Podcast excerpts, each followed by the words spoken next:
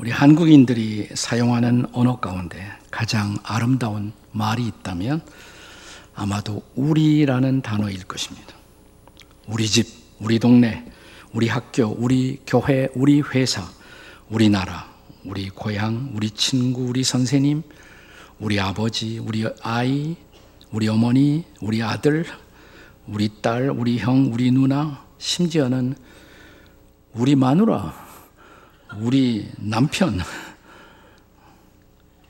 우리라는 말의 어원은 일반적으로 울, 울타리라는 공동 소유의 범주를 뜻하는 것으로 인지가 됩니다만은 분명한 것은 공동체를 의미한다는 것입니다. 그래서 한 회사가 어떤 기술을 개발했을 때에도 우리 기술 이렇게 말하고 공동체의 자산을 가르쳐 우리 자본이라는 표현을 써서 공동체의 소유임을 암시하고 있습니다. 또 공동체가 함께 만들어 온 시간의 결과물을 가리켜서 우리는 우리 역사, 우리 문화라고 부르기도 합니다. 그런데 아주 뜻밖의 성경 오늘의 본문에서 성경의 지도자 모세가 이 우리라는 단어를 반복해서 사용하고 있습니다. 지금 모세의 대화의 상대자는 호밥이라는 이름의 사람입니다. 호밥. 호박이 아니라 호밥입니다. 읽기에 따라 모세의 장인 같기도 하고 장인의 아들 처남을 말하는 것으로 들리기도 합니다. 성경학자들의 견해도 둘로 갈라지고 있습니다. 29절을 다시 읽어 보실까요? 같이 모세가 모세의 장인 미디안 사람 르우엘의 아들 호밥에게 이르되 여기 장인 다음에 쉼표가 있는 것으로 읽으면 호밥은 모세의 장인의 또 다른 이름이 됩니다. 우리가 흔히 모세의 장인을 이드로다. 그런데 르우엘이라는 이름이 쓰여지는 경우도 있습니다. 또 오늘 본문에 등장하는 호밥. 옛날 사람들은 여러 개의 이름을 썼기 때문에 그것 얼마든지 가능하다고 생각합니다. 저는 어렸을 때 이름이 목동이었어요. 지금은 동원입니다만은 두 가지가 다 제 이름이죠. 또 우리가 쉼표 없이 통속적으로 읽어 내려가면 장인 르웰의 아들 호밥 이렇게 되면 처남이 돼요. 모세의 처남이 됩니다. 여하간 그와의 대화에서 모세는 무엇을 강조하고 있습니까? 29절에 보면 호밥에게 이르되 여호와께서 주마하신 곳으로 우리가 행진하나니 우리가 동행하자. 다시 31절을 함께 읽겠습니다. 31절 시작. 모세가 이르되 청하건대 우리를 떠나지 마소서. 당신은 우리가 광야에서 어떻게 진칠지를 아나니 우리의 눈이 되리이다. 자, 다음 32절도 같이 읽습니다. 시작. 우리와 동행하면 여호와께서 우리에게 복을 내리시는 대로 우리도 당신에게 행하리이다. 지금 모세를 지배하고 있는 의식, 우리 의식이에요. 이 그래서 계속 우리라는 단어가 나오고 있습니다. 그는 지금 자기 처남에게 우리가 남이가 이렇게 지금 말하고 있는 거예요. 아니, 처남 가정과 혹은 장인의 가정과 진실로 이제는 우리가 함께 하나의 공동체, 우리 공동체가 되자고 설득하고 호소하고 있는 것입니다. 자, 그렇다면 이들을 진실로 하나의 공동체가 되게 하기 위해서 필요했던 결단의 요소들은 무엇일까요? 이것은 진실로 오늘 우리 가정도 하나 되지 못하고, 우리 교회도 하나 되지 못하고, 우리 나라도 하나 되지 못하는 현실에서 얼마나 중요한 질문입니까? 자, 우리가 하나의 공동체가 되기 위해서 필요한 세 가지를 함께 묵상하도록 하겠습니다. 첫째는 동일한 비전이에요. 우리가 동일한 비전을 공유해야 한다는 것입니다.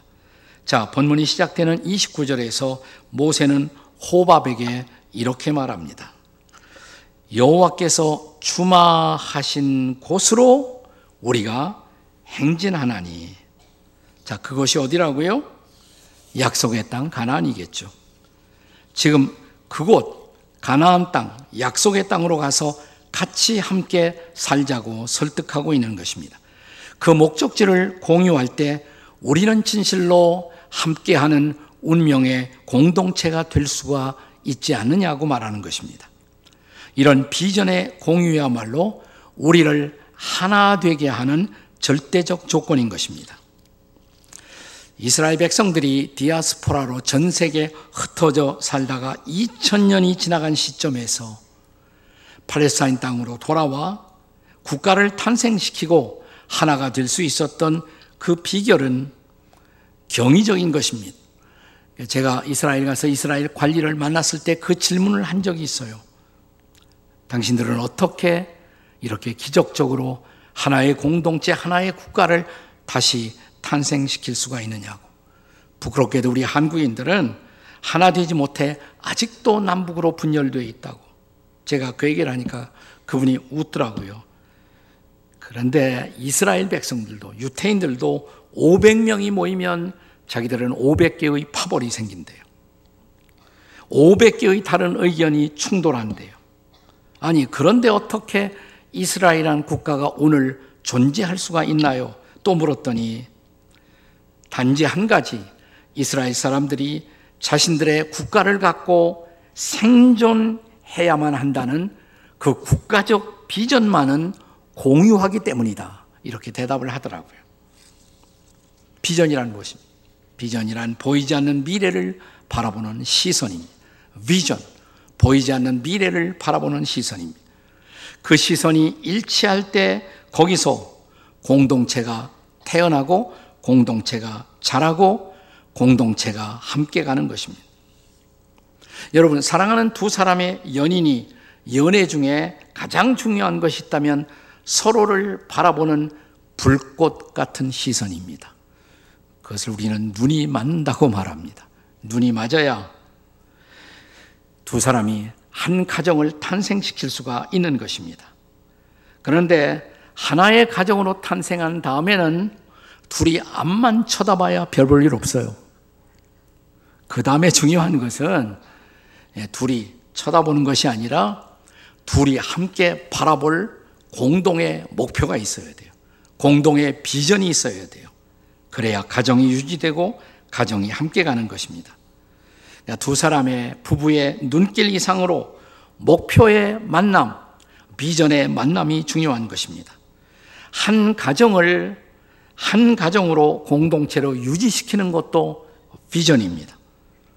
한 교회가 한 교회로 머물고 기능하기 위해서도 온 교우가 함께 바라볼 공동의 비전이 필요한 것입니다.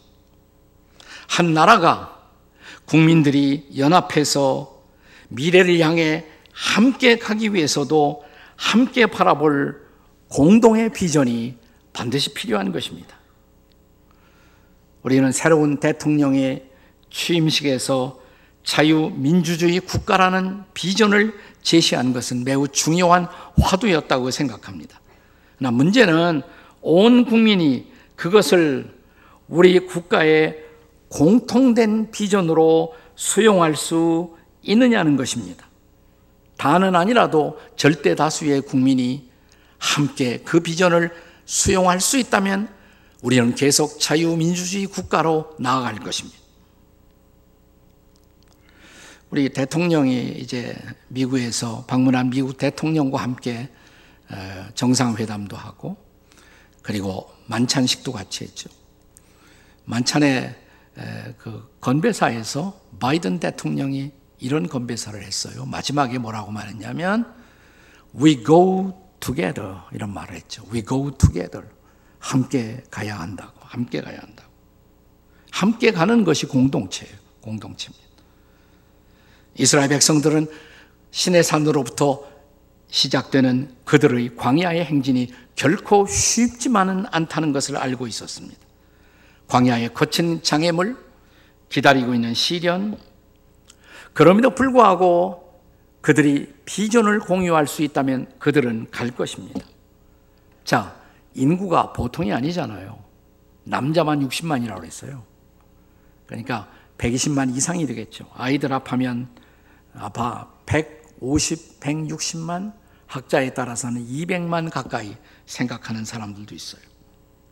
함께 간다는 것도 어렵지만 무엇으로 그들을 먹이느냐 식량 문제도 보통 문제가 아니었을 것입니다. 그러나 지금 모세는 호밥에게 이렇게 말합니다. 우리가 함께 여호와께서 주시기로 약속한 그 땅으로 함께 가자고. 그리고 29절에 여호와께서 이스라엘에게 복을 내리리라고 한 그 말씀을 우리가 함께 믿자고 함께 신뢰하자고 말하는 것입니다. 다시 말하면 비전의 공유를 지금 설득하고 있는 것입니다. 잠언 29장 18절의 말씀을 기억하시나요?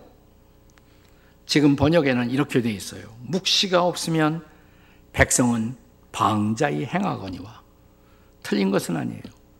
나는 이 번역이 조금은 방자한 번역이라고 생각합니다. 네. 옛날 번역은 이렇게 했어요. 환상이 없으면 백성은 멸망한다. 그 번역에 우리는 좀 더 이렇게 익숙해 있습니다. 영어 성경 전통적인 킹 제임스 버전이 이렇게 번역합니다. Where there is no vision, the people perish. 비전이 없으면 백성은 망한다. 그렇습니다. 비전이 없는 백성, 미래가 없는 것이죠. 자, 우리 민족이 자유민주주의의 비전을 수용하고 번영하는 국가, 그리고 복된 국가로 나아가기 위해서 저는 우리 민족이 함께 비전을 공유할 수 있게 되기를 주의 이름으로 축원합니다. 자, 우리가 하나의 공동체, 우리 공동체가 되는 두 번째 요소가 있다면 그것은 우리가 서로의 지혜로 섬겨야 한다는 것이에요. 서로, 서로의 지혜로 서로를 섬길 수가 있다는 것. 자, 본문의 31절 말씀을 함께 같이 읽겠습니다. 31절입니다. 모세가 이르되 청하건대 우리를 떠나지 마소서 당신은 우리가 광야에서 어떻게 진칠 줄을 아나니 우리의 눈이 되리이다. 자, 모세의 장인 가족, 처남 가족은 미디안 광야에서 대대로 살아왔단 말이죠. 그러니까 광야에 익숙해요. 근데 모세는 아니에요. 모세는 저 애굽의 도해지에서 왔단 말이죠. 그 주변에 아마 농사 짓다 왔을 거예요. 그러니까 광야를 몰라요. 광야의 속성을 알지 못합니다. 따라서 광야를 행진할 때에도 또 광야에 머물러 천막을 칠 때에도 도움이 필요했던 것입니다. 바로 자기의 장인, 자기의 처남, 가족에게 그런 도움을 기대한 것입니다. 그들이 가지고 있었던 은사와 장점을 활용해서 그들이 기여할 수 있다면 광야의 행진을 잘 할 수가 있을 것이다. 그래서 그 도움을 요청하는 것이에요. 그런 기여를 요청하고 있는 것입니다. 모세가 하나님의 말씀은 잘 알고 또 한동안은 궁전에서도 자랐기 때문에 어떤 리더십에는 일가견이 있었을지 모릅니다. 그러나 광야를 헤치고 나아가는 것, 또 광야에서 그 수많은 백성들과 함께 생존하는 것, 텐트, 천막을 치고 진을 치는 것, 이런 방면에 있어서는 절대적으로 지혜나 경험이 부족했던 것입니다. 하나님은 주의 백성들이 이런 지혜, 이런 경험을 도움을 요청하는 것이 결코 잘못된 것이 아니라고 가르치고 있습니다. 신학에서는 세상에서 우리가 획득할 수 있는 지혜, 이런 지혜를 나쁜 것이라고 말하지 않아요. 신학에서는 이것을 일반 은총이다 이렇게 말합니다. common grace. 믿지 않는 사람들에게도 주시는 은총. common grace. 그러니까 비나 햇볕이나 안 믿는 사람들에게도 하나님이 다 똑같이 주시잖아요. 자연도 일반 은총이고 또 우리가 발견한 어떤 진리도 일반 은총입니다. 그래서 일반 은총에 중요한 신학적 전제가 있습니다. 철학적인 전제가 있어요. 그 전제가 뭐냐면 모든 진리는 하나님의 진리이다라는 사실이에요. 저를 따라하세요. 모든 진리는 하나님의 진리이다. 네, 모든 진리는 하나님의 진리이다. All truth is God's truth. 모든 진리는 하나님의 진리이다. 그것이 물리학이 어떤 진리를 찾았어요. 그것도 하나님의 진리라는 거예요. 궁극적으로는. 의학이 어떤 진리를 찾아냈어요. 하나님의 진리라는 것입니다. 철학이 진리를 찾아냈어요. 하나님의 진리라는 것입니다. 모든 진리는 결국 창조주 하나님으로부터 온 진리라는 것입니다. 그래서 그리스도인들이 세상의 학문을 공부하는 것을 두려워할 필요가 없습니다. 또 하나님의 일을 할 때 우리가 일반적 진리의 도움을 받는 것을 두려워할 필요가 없습니다. 우리의 자녀들이 세상 학문을 공부하는 것을 두려워할 필요가 없습니다. 단지 하나 그들이 공부하는 것을 이 진리의 근원이신 하나님을 위하여 궁극적으로 사용하고 하나님의 영광을 위해 살아가도록 격려하고 응원하는 것이 필요할 것입니다. 자, 호밥 가족이 광야에서 광야의 삶에서 터득한 모든 것 그것이 이제는 이스라엘 백성들의 광야 행진에 필요한 지혜가 될 수가 있었던 것입니다. 그래서 모세는 호밥에게 그 지혜를 우리에게 나누어 달라고 부탁하는 것입니다. 그리고 31절 마지막에 모세가 호밥에게 이렇게 말하죠. 그렇게 우리를 도와준다면 당신들은 우리의 두 눈이 될 것입니다. 그래요. 우리의 두 눈이 될 것입니다. 당신들이 빌려주는 지혜, 당신들의 도움을 통해서 우리는 광약길에 두 눈을 갖게 될 것이라고 말합니다. 하나님 나라 섬김의 중요한 원리는 하나님이 각각 우리에게 주신 재능이나 은사로 서로가 서로를 섬길 수 있어야 한다는 것입니다. 베드로전서 4장 10절을 함께 같이 읽을까요? 베드로전서 4장 10절 다 같이 시작. 각각 은사를 받은 대로 하나님의 여러 가지 은혜를 맡은 선한 청지기 같이 서로 봉사하라. 여기 우리는 뭐라고 그랬어요? 청지기, 스튜어드, 청지기라는 것입니다. 관리자에 불과하다는 것입니다. 각자의 은사, 각자의 재능, 각자의 지혜를 가지고 서로가 서로를 섬길 수 있어야 한다는 것입니다. 다음 구절은 그리고 이런 은사가 궁극적으로 하나님의 영광을 향하여 쓰여져야 한다라고 가르치고 있습니다. 자, 베드로전 4장 10절 다음 절 11절입니다. 같이 읽습니다. 시작. 누가 봉사하려면 하나님이 공급하시는 힘으로 하는 것 같이 하라. 이는 범사에 예수 그리스도로 말미암아 하나님이 영광을 받으시게 하려 함이니 그에게 영광과 권능이 세세 무궁토록 있느니라. 아멘. 아멘이십니까? 그래서 서로가 서로의 지혜로 우리가 서로가 서로를 섬길 때 비로소 거기서 아름다운 공동체가 탄생하는 것입니다. 자, 우리를 하나의 공동체가 되게 하는 세 번째 요소. 이 세 번째는 우리가 축복을 나눌 줄 알아야 한다는 것입니다.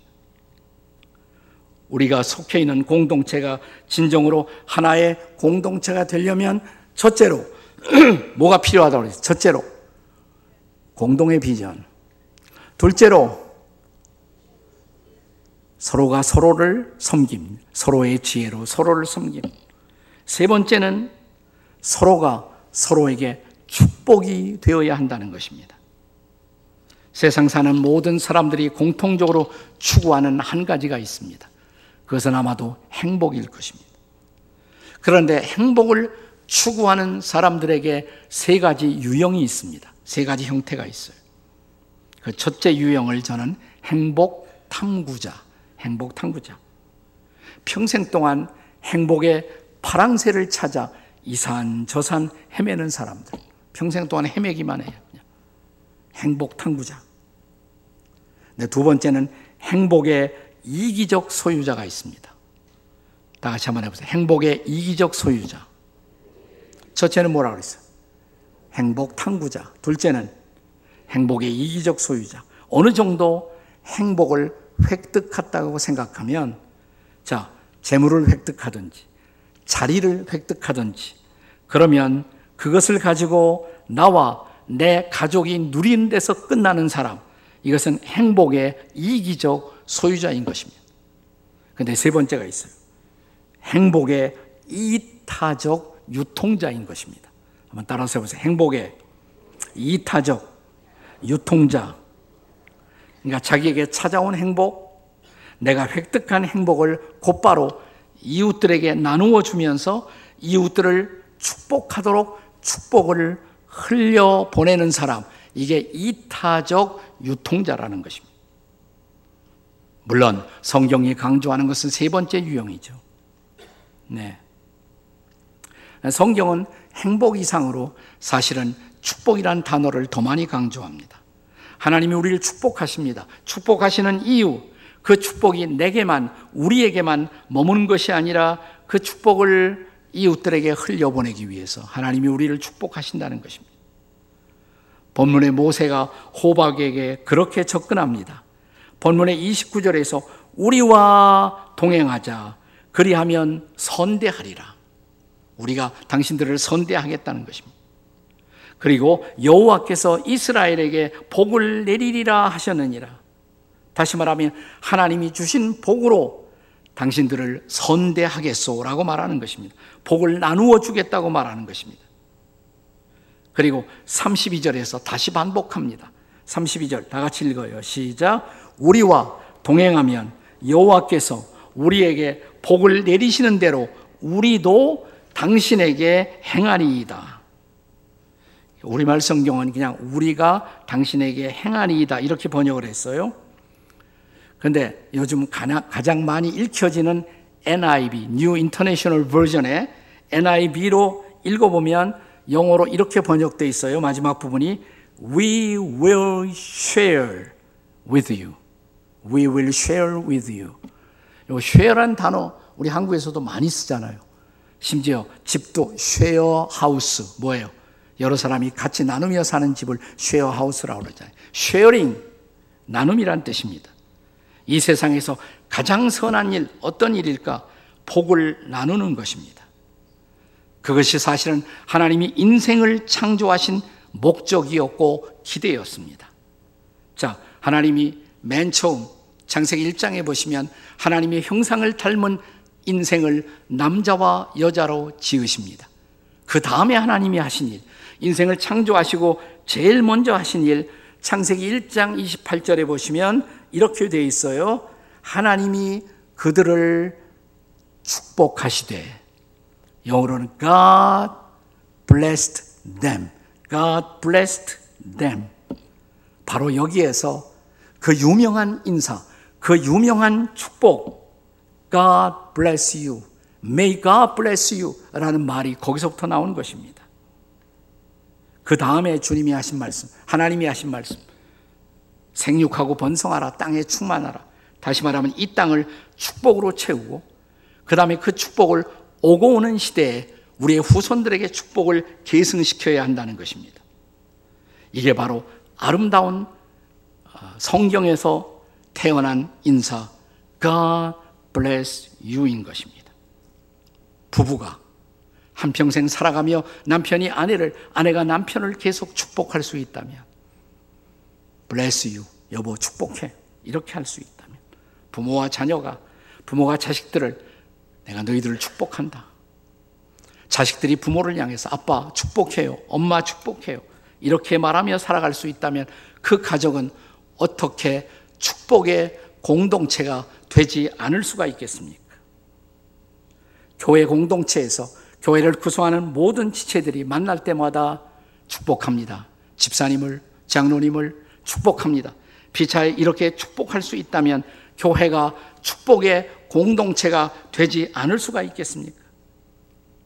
우리가 민수기 6장에 이미 벌써 민수기 지금 이제 10장, 11장까지 오고 있습니다만은 민수기 6장에 제사장의 축도, 제사장의 축복이 있었죠.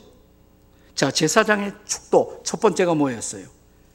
민수기 6장 24절에 보시면 여호와께서 내게 복을 주시고 너를 지키시기를 원하며 자, 이 대목을 영어 성경으로 읽어 보시면 이렇게 되어 있어요. The Lord will bless you and keep you. 많이 쓰여진 말입니다. 서양권에서는 오늘날도 많이 쓰여지는 말이에요. The Lord will bless you and keep you. 성경에서 나온 말이거든요. 성경에서 나온 축복입니다. 창세기 12장 3절에 믿음의 오리지널 조상 아브라함을 하나님이 축복하시면서 이렇게 말씀하십니다. 너를 축복하는 자를 내가 또한 축복하리라. I will bless those who bless you. 너를 축복하는 자를 내가 축복하리라. 예레미야 17장 7절의 말씀입니다. 같이 읽겠습니다. 시작. 무릇 여호와를 의지하며 여호와를 의뢰하는 그 사람은 복을 받을 것이라. 아멘. 혹시 야곱의 마지막 유언을 기억하십니까? 야곱은 못된 짓도 많이 했어요. 근데 이 사람의 마지막 장엄은 아름답고 강렬하고 그리고 감동적입니다. 히브리서 11장 21절은 이 믿음의 사람, 궁극적으로 믿음의 사람이 되었던 야곱의 마지막 장면을 보여줍니다. 히브리서 11장 21절 같이 읽겠습니다. 시작. 믿음으로 야곱은 죽을 때 요셉의 각 아들에게 축복하고 지팡이 머리에 의지하여 경배하였으며 이 야곱의 마지막을 설명하는 두 단어, 인상 깊은 두 단어, 경배와 축복이에요. 축복과 경배, 축복과 경제. 그는 마지막에 자손들을 축복합니다. 그리고 하나님을 경배합니다. 축복하면서, 경배하면서 자기 인생의 마지막 호흡을 마무리할 수 있었던 야곱. 그는 그래서 마침내 그가 살던 땅에 축복을 남기고 떠나갑니다.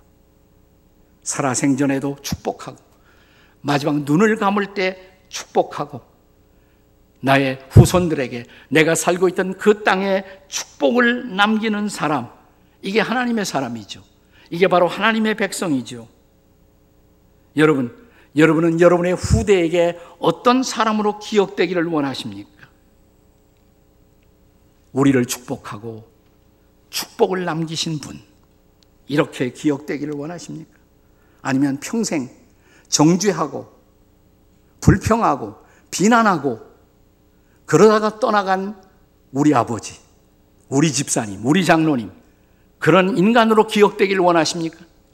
아니면 정말 우리를 축복하고 감사하고 그 축복을 우리에게 남긴 사람, 이렇게 기억되기를 원하십니까? 당신은 진정 우리에게 축복이었습니다. 축복의 이름으로 기억되는 하나님의 사람들이 되시기를 예수님의 이름으로 축복합니다. God bless you. 옆에 사람 한세 사람씩 God bless you 한번 해보세요. God bless you. 기도하시겠습니다.